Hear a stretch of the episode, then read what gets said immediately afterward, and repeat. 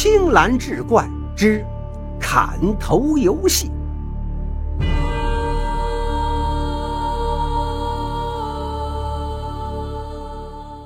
话说隆庆六年的一天晚上，玉县富商杜如生的第四房夫人柳烟正要入寝，杜如生的书童阿旺来说，杜如生棋瘾犯了，要找他下棋。到了杜如生的书房后，柳烟开始和杜如生下棋，阿旺则回到偏房休息。一盏茶的功夫，杜如生败下阵来。柳烟问该如何处置，杜如生说：“还是老规矩，输了就砍头。”原来这杜如生和柳烟下棋的时候喜欢玩这个砍头游戏，用毛笔蘸水在脖子上划一下，就算砍头了。于是柳烟拿来毛笔，在杜如生的脖颈上划了一下。然而诡异的事情发生了，杜如生的脑袋竟然掉落下来。柳烟一声惨叫，当即昏了过去。玉县知县王天旺接到报案，连夜带了十几个衙役捕快赶到杜宅。他仔细端详杜如生头颅和脖子上的断口，只见那断口平滑完整，于是判断是利器所伤。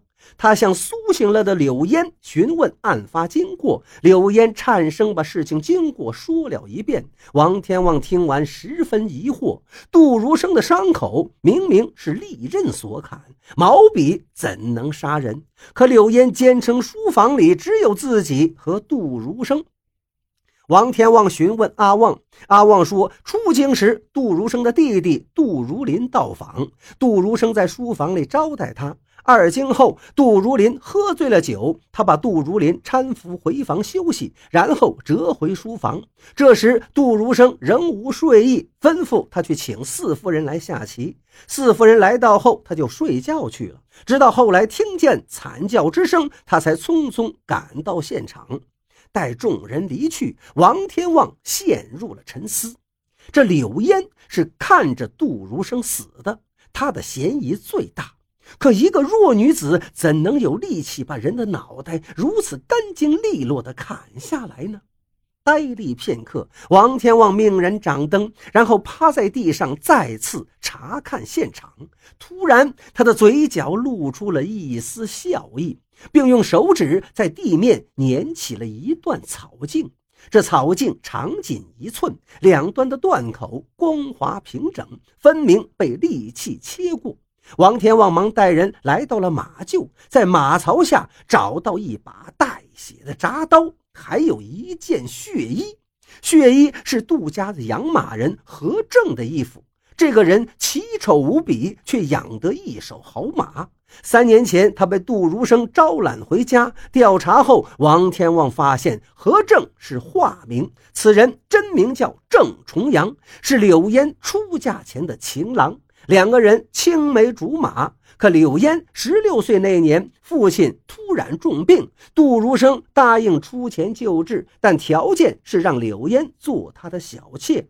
为了救爹爹的命，柳烟嫁入了杜家。郑重阳忘不了柳烟，于是自毁容貌，进入杜府。择日，王天旺升堂审理此案。郑重阳、柳烟大呼冤枉，但王天旺认为铁证如山，命大刑伺候。严刑之下，郑重阳和柳烟双双在认罪书上画了押。于是，王天旺判决郑重阳。和柳烟通奸，合谋杀死了杜如生，处死刑。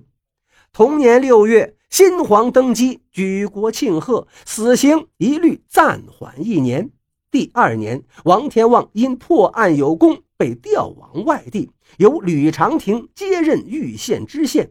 到任后，吕长廷遍阅案卷，看到杜如生遇害案后，心下起疑。若是郑重阳和柳烟合谋杀死了杜如生，柳烟何必大声喊叫引来他人？柳烟想掩饰的话，随便找个理由都比用毛笔杀人更能让人信服。为什么他却偏偏选这个理由？吕长廷当即决定夜审郑重阳和柳烟。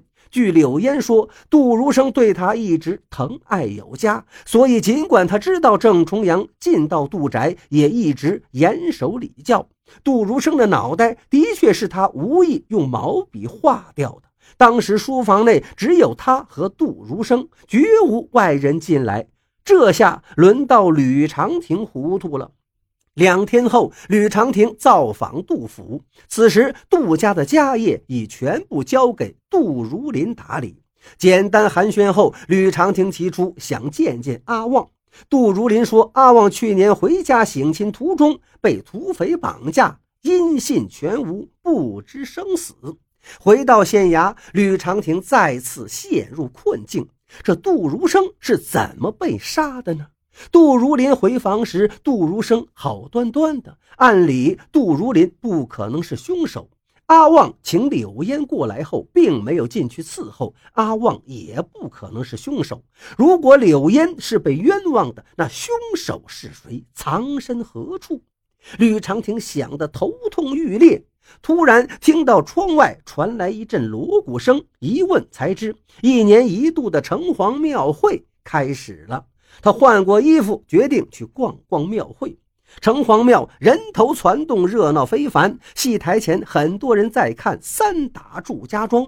祝家大公子祝龙被李逵从床底下揪了出来。李逵大喝一声，板斧一挥，祝龙的脑袋顿时就飞了出去。猛然间，吕长亭一拍脑袋，喃喃自语道：“怪不得，原来如此。”几日后，吕长亭重新审理杜如生一案，还把审案的地点安排在了城隍庙前的戏台上。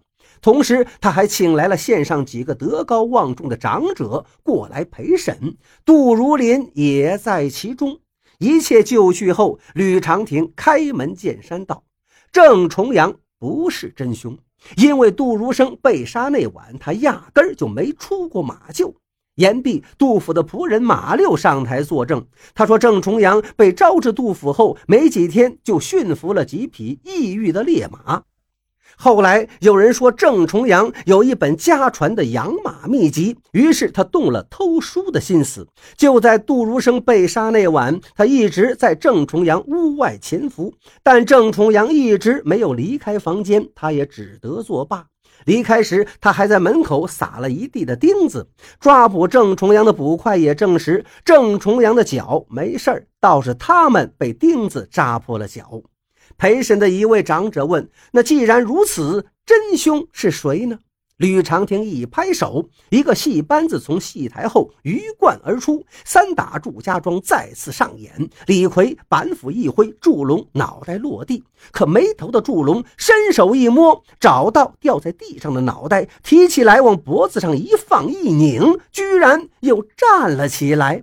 这时，扮演祝龙的武生把衣领往下一拉，原来他的脑袋缩在衣领里，衣领上装了个套筒，掉在地上的假人头刚好可以套进套筒，一摁机关就能掉落。很快，好戏再次开演，可画面却完全变了。一男子端坐椅子上，一女子手握毛笔划过男子脖颈，随即一个脑袋掉落在地，女子惊昏过去，无头尸体却顶破套筒，长出新头，站起身，从床下拖出个昏迷了的和自己十分相像的人来，然后拿过铡刀，作势砍在昏迷人的脖颈上。戏演到这儿就结束了，看戏的人们心中一片雪亮。床下那人就是杜如生，被毛笔划掉脑袋的就是凶手杜如林。接着，吕长亭长叹一声道。